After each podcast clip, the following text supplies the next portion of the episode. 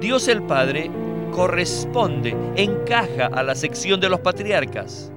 Dios el Hijo a la sección de los reyes. Y Dios el Espíritu, que está operando en todo su pueblo, corresponde a la sección de los civiles. ¿No es esto maravilloso? Bienvenidos al estudio Vida de la Biblia. La Biblia es la revelación de Cristo como vida. El Señor Jesús dijo, yo soy la vida y he venido para que tengan vida. Los invitamos a que visiten nuestra página de internet radiolsm.com y allí podrán escuchar gratuitamente todos los programas radiales del Estudio Vida.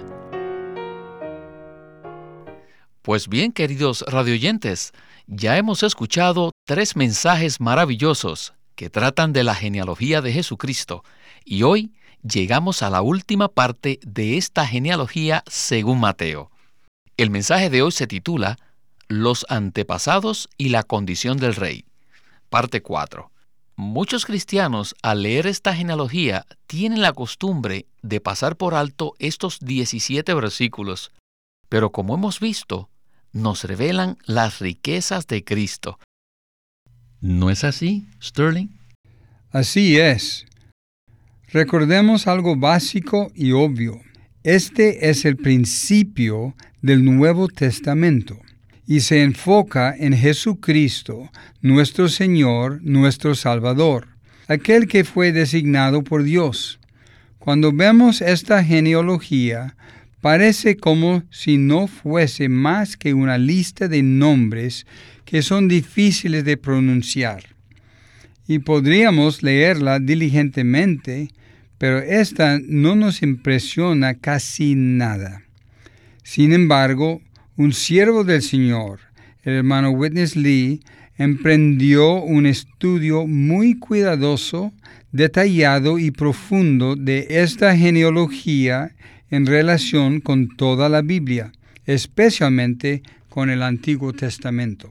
Y ahora vemos esta luz maravillosa y unas preciosas riquezas concernientes al significado de la genealogía de Cristo, el Hijo de David. Vemos que la manera en que Él fue introducido a la humanidad implica el mover de Dios a lo largo de la historia. Su encarnación involucra ciertos principios que están corporificados en esta genealogía con respecto a las personas nombradas y su función, en especial con respecto a tres personas principales, Abraham, David y María. Personalmente puedo testificar que esta porción del Nuevo Testamento era simplemente para mí una lista de nombres, hasta que nos fue abierto en el estudio Vida de Mateo. Así que es de gran bendición tener esta luz. Estamos contentos de participar en esta comunión del ministerio acerca del capítulo 1 de Mateo. Y animamos mucho a nuestros radioyentes a que adquieran una copia impresa del estudio Vida de Mateo y que lean estos mensajes en la presencia del Señor y luego que vuelvan a leer la genealogía en Mateo 1 y vean lo que han de percibir en la presencia del Señor y lo que comprenderán acerca de Cristo mismo. Ustedes serán muy bendecidos. Amén, Sterling. Quisiera pedirle entonces que nos comente acerca de los temas más sobresalientes en esta genealogía de Cristo. Aunque hay muchos nombres y son difíciles de pronunciar, al investigar la historia y el significado de cada nombre, encontramos que estos relatos revelan el Evangelio y la economía de Dios. Ya mencioné tres de los nombres, Abraham, David y María, y ahora comentaré en forma breve acerca de ellos. Y es bueno recordar que este es un estudio vida de la Biblia. Es un estudio a fin de que podamos entender lo que está escrito y lo que está revelado. Y es un estudio vida, porque lo que está escrito tiene como fin que sea para nosotros espíritu y vida. Así pues, con Abraham tenemos la fe. Él representa la fe. Y nosotros, como los creyentes en Cristo, los hijos de Dios, en términos espirituales, somos los hijos de Abraham, que llevamos a cabo la economía neotestamentaria de Dios, la cual se funda en la fe, como Pablo lo señala en 1 de Timoteo 1.4. Después tenemos a David, y aquí enfatizamos el significado espiritual de la vida de David la cual es una vida de la cruz, una vida de sufrimiento. Sí, él fue una figura decisiva que hizo un giro en la historia de Dios en el Antiguo Testamento, pues marcó el final de una era y el principio de otra era. Y es llamado el Rey David. Sin embargo, en cuanto a la experiencia de vida, la vida de David manifiesta la experiencia que se tiene de la cruz con mucho sufrimiento. Entre el tiempo que él fue ungido por Samuel hasta que fuera establecido como rey, vemos cuánto él sufrió. Luego tenemos a María, quien le dijo al ángel que había sido enviado con una palabra de parte de Dios, hágase conmigo conforme a tu palabra. Ella se presentó como la esclava del Señor y respondió, que así sea. Esta es la palabra de Dios. Eso es lo que Dios hará y lo que quiere hacer. Que así sea. Aquí vemos una total sumisión a Dios, a la voluntad de Dios, a la manera de Dios y a la palabra de Dios. Hemos oído palabras de mucho aliento en los primeros tres programas y ahora escucharemos otro mensaje maravilloso de Winnesley. Adelante. Hay dos genealogías. Una está en Mateo y la otra en Lucas. En Mateo 1.6 dice que el hijo de David era Salomón y en Lucas 3:31 dice que el hijo de David era Natán. Al leer Primera de Crónicas 3:1 y 5, vemos que estos dos nombres son de dos personas diferentes. David sí tuvo un hijo que se llamó Salomón y tenía otro que se llamaba Natán. Así que lo narrado en Lucas es la genealogía de Natán, hijo de David, y antepasado de María, mientras que lo relatado en Mateo es la genealogía de Salomón, hijo de David, y el antepasado de José, el esposo de María.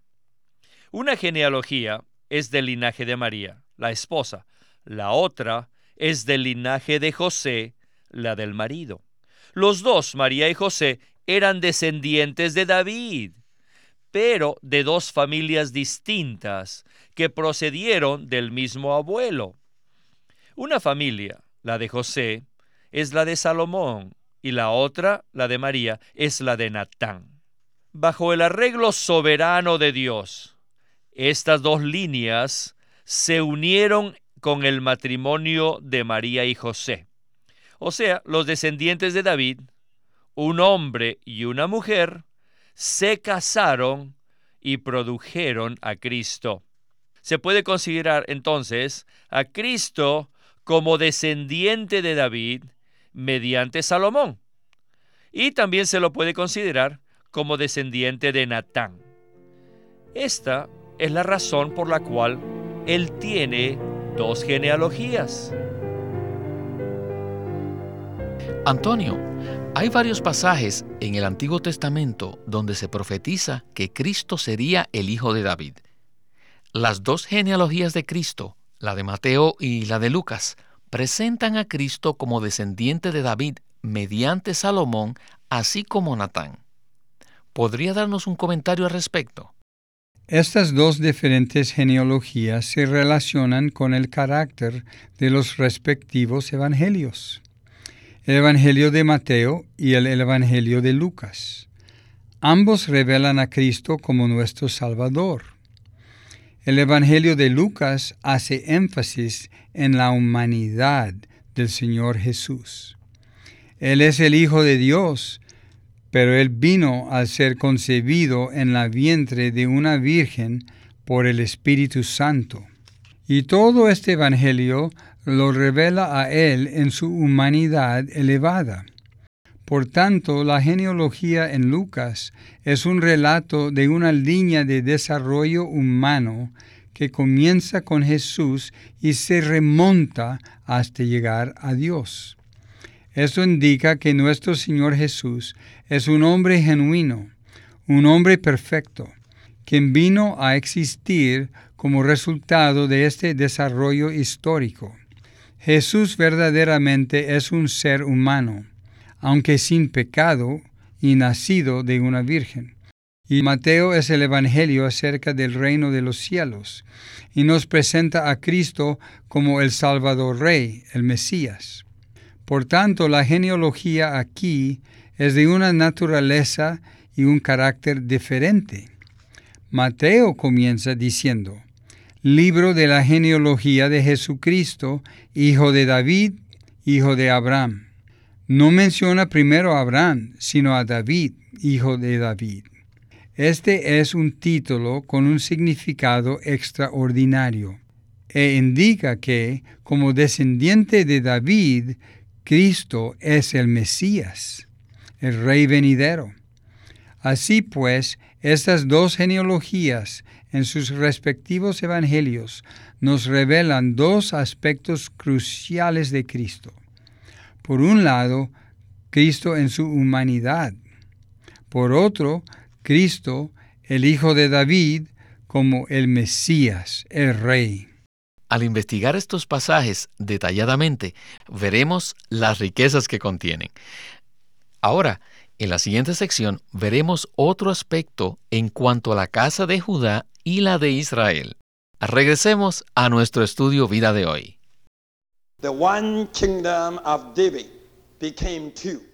El reino único de David fue dividido en dos. El del norte, que se llamaba el reino de Israel, y el del sur, el reino de Judá. Bueno, es muy extraño que el del norte recibió un nombre universal, Israel, y el del sur recibió un nombre local de Judá, porque Israel es un nombre más universal que Judá. Entonces, ¿por qué recibió este nombre? debido a que se componía de dos tribus, la de Judá y la de Benjamín. Por eso se llamaba el reino de Judá. Y el de Israel se componía de las otras diez tribus, las tribus de Israel. Muy bien. Quisiera preguntarles, para ustedes, ¿cuál título tiene mejor significado? ¿El reino de Israel o el reino de Judá? Dígame. Yo diría el reino de Israel, pues es algo universal, algo para la mayoría. Yo nunca preferiría a Judá, porque es muy local, muy circunscrito, muy estrecho. Sin embargo, aunque el reino de Israel era más universal que el de Judá, ni siquiera un solo nombre de los reyes de Israel está incluido en la genealogía de Cristo. Eran universales, eran amplios, pero quedaron excluidos de la genealogía de Cristo. ¿Por qué? Fue debido a que no estaban relacionados con Cristo. Ustedes saben que todas las escrituras fueron escritas para nuestro aprendizaje. Y este cuadro, tal como los otros puntos que vemos en el Antiguo Testamento, fue presentado para que nosotros aprendiéramos una lección. O sea que estos cuadros tipifican lo que ocurre en la era neotestamentaria. O sea que hoy en día podemos ver lo mismo, según el mismo principio. Por ejemplo, al comienzo La iglesia era una. Pero después de cierto tiempo se dividió, y no solo en dos partes como Israel y de Judá, sino tal vez en más de dos mil partes. Es posible que algunos digan, ¿no eran los del reino de Israel considerados el pueblo de Dios? En ese entonces sí lo eran, pero miren, eran el pueblo de Dios, pero quedaron fuera del linaje de Cristo. Tenemos que tener cuidado. Estar fuera del linaje de Cristo significa que aunque pertenezcamos al pueblo de Dios, no estamos dedicados por completo a Cristo. Más bien, nos interesamos en algo aparte de Cristo. En la actualidad, en principio, la situación es exactamente igual. Todos somos verdaderos cristianos, todos somos el pueblo de Dios. Sin embargo, tenemos que tener cuidado. Estamos dedicados por completo, exclusiva, pura y plenamente para Cristo o no? ¿O tenemos otros intereses? Si nos interesa algo aparte de Cristo, entonces quedaremos fuera del linaje de Cristo. Por esto, ninguno de los reyes del reino del norte, el reino más grande y universal, está incluido en la genealogía de Cristo. Antonio, en la historia de los reyes que siguieron después del rey David, vemos que, lamentablemente, hubo una división que dio como resultado dos reinos, el reino de Judá al sur y el reino de Israel al norte. El reino de Israel era el más grande porque se componía de diez tribus, mientras que el reino de Judá solamente se componía de dos, la de Judá y la de Benjamín. Sin embargo, ni siquiera un nombre de los reyes de Israel fue incluido en la genealogía de Cristo. ¿Cuál es la importancia de esto? Bueno, primero quisiera preguntar lo siguiente. ¿Por qué razón deberíamos prestar atención a esto? ¿Cuál es la meta de la genealogía que se nos presenta? ¿Hasta cuál persona llega esa genealogía? Sin duda, llega hasta el Cristo. El Evangelio de Mateo comienza con Jesucristo, hijo de David, y luego nos presenta una genealogía, la cual llega hasta presentarnos a Cristo y todos los nombres que aparecen en la genealogía de Cristo, de algún modo, en la sabiduría de Dios, están relacionados con la venida de Cristo. Además, el reino de Judá, aunque muy pequeño, ciertamente era el remanente del reino de David y guardaba estrecha relación con Cristo.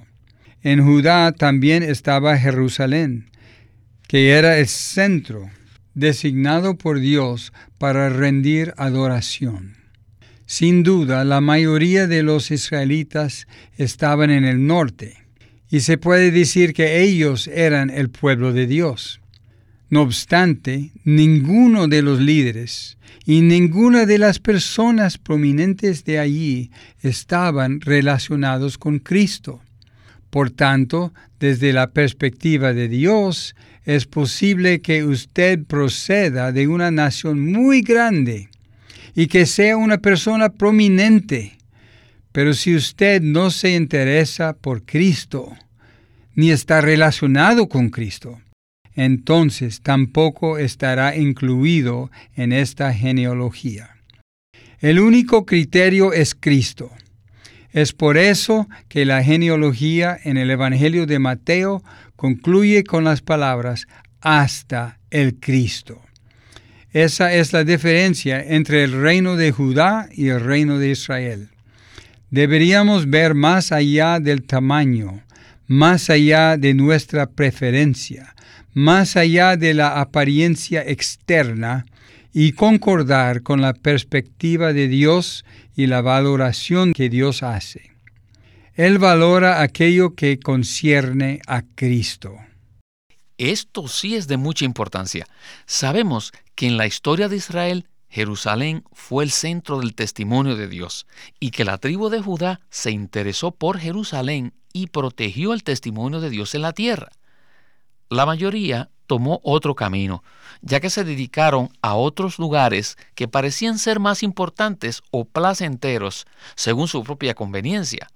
Pero el Señor busca a aquellos que sean fieles a Él y a su propósito. Regresemos al mensaje con Winnesley.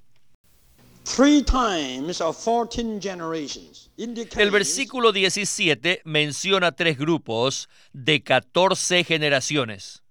Esto tiene mucho significado, porque indica que el Dios triuno se mezcla con los seres vivientes en plenitud. Sabemos que las personas del Dios triuno son el Padre, el Hijo y el Espíritu. 3. Esta genealogía contiene tres secciones, la de los patriarcas, la de los reyes y la de los civiles, la cual incluye a los cautivos y a los recobrados. Dios el Padre corresponde, encaja a la sección de los patriarcas. Dios el Hijo a la sección de los reyes. Y Dios el Espíritu, que está operando en todo su pueblo, corresponde a la sección de los civiles. ¿No es esto maravilloso? Por lo tanto, ¿qué significa 3 por 14? 3 veces 14 significa que el Dios triuno, o sea, el Padre, el Hijo y el Espíritu, se mezcla con sus criaturas. Jesús es la mezcla completa del Dios triuno con su criatura. Y este relato de la genealogía de Jesús indica la mezcla del Dios triuno con el hombre. El Dios triuno pasó por Abraham e Isaac Jacob y Judá, Booz, Obed, pasó por Isaí y David, y luego pasó por muchas generaciones hasta llegar a María y José. Y finalmente Jesús vino. Este es Jesús, el Dios triuno que ha pasado por todas las generaciones hasta venir como la mezcla de lo divino, o sea, la divinidad, con lo humano, la humanidad. Bueno, no es muy fácil encontrar las riquezas de Cristo en este pasaje de la Biblia, pero si se nos da alguna clave, tal como la que acabamos de escuchar, recibiremos luz para comprender las sagradas escrituras. La genealogía de Cristo nos muestra que el Dios triuno se mezcla con la humanidad a fin de lograr su propósito eterno. Entonces, Sterling, explíquenos cómo vemos esto mediante los tres grupos de 14 generaciones. Bien, ¿cómo podemos ver este punto? No lo vemos estudiando simplemente la letra impresa del texto y siguiendo el curso de desarrollo histórico. El hecho de que aquí haya tres secciones es muy crucial y cada una de las tres secciones abarca 14 generaciones. El número 3, entendido de una manera segura y correcta, se refiere al Dios triuno. Entonces, podemos avanzar para afirmar que en particular el Padre está relacionado con el primer grupo de 14 generaciones, es decir, con la era de los patriarcas, y que luego el Hijo está relacionado con la siguiente sección de 14 generaciones, es decir, con los reyes, y finalmente el Espíritu está relacionado con la tercera sección, la cual se enfoca en las personas comunes.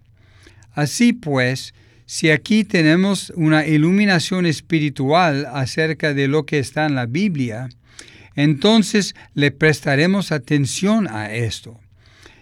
Y en esas 42 generaciones podemos ver toda clase de seres humanos que de alguna forma están relacionados con la venida de Cristo.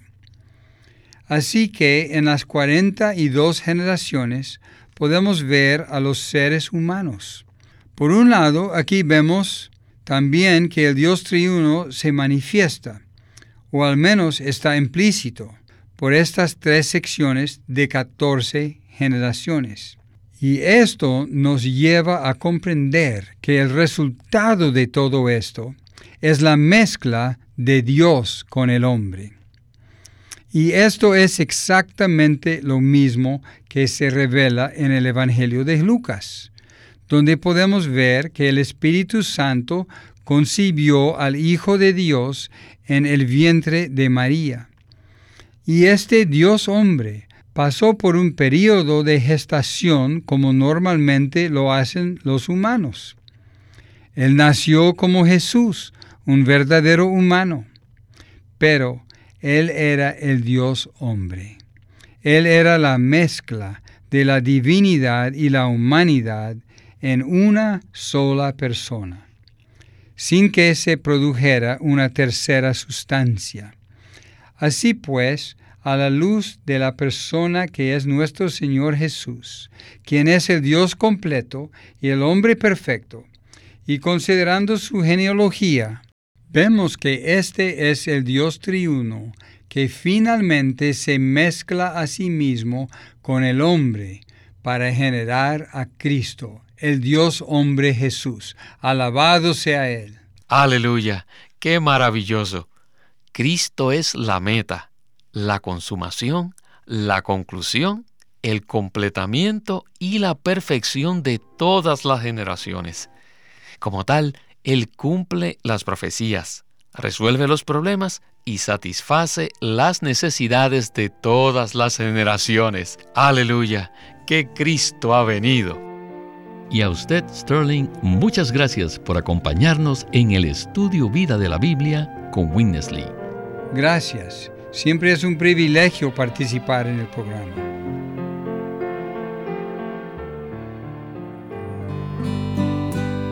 El Estudio Vida de Mateo, un juego de seis libros compuesto de más de 800 páginas de interpretación bíblica ortodoxa y un estudio profundo del Evangelio de Mateo está disponible ahora en una publicación de Living Stream Ministry.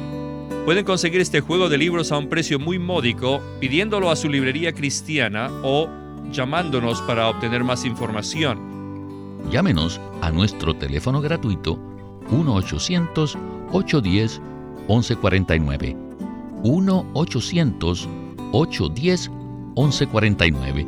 Si desean, pueden comunicarse con nosotros enviándonos un correo electrónico a estudiovida.lsm.org. Por favor, visite nuestra página de internet libroslsm.com. Una vez más, libroslsm.com